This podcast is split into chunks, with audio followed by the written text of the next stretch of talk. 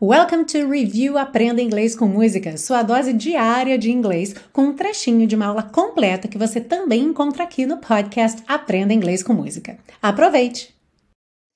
Na continuação, nós temos Smile, what's the use of crying? Sorria, de que adianta chorar?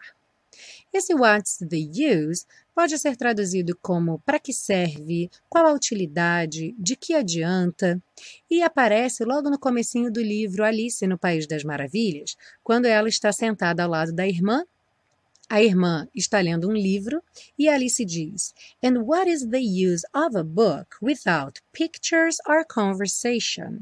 Para que serve um livro sem figuras nem diálogos? Então Alice está achando muito estranho que a irmã está lendo um livro que não tem figuras nem diálogos. What is the use of a book without pictures or conversation?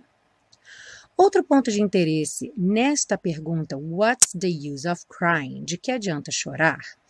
Uh, é que você pode ter ficado se perguntando: esse crying com ing não seria o gerúndio? Não seria chorando? Crying. Comece a pensar na possibilidade de que o ing nem sempre vai ser gerúndio. Ok? Para fazermos o gerúndio, sempre usamos o ing, mas o ing nem sempre será gerúndio. Ele também pode ser o infinitivo: chorar, fazer, ir e não chorando, fazendo, indo. Eu não vou me alongar nesse assunto hoje, mas faça o teste. Se você estiver lendo uma frase uh, onde o ing não encaixar bem como gerúndio, por exemplo, de que adianta chorando, considere a possibilidade dele ser chorar. E se der certo, é isso mesmo, é o infinitivo.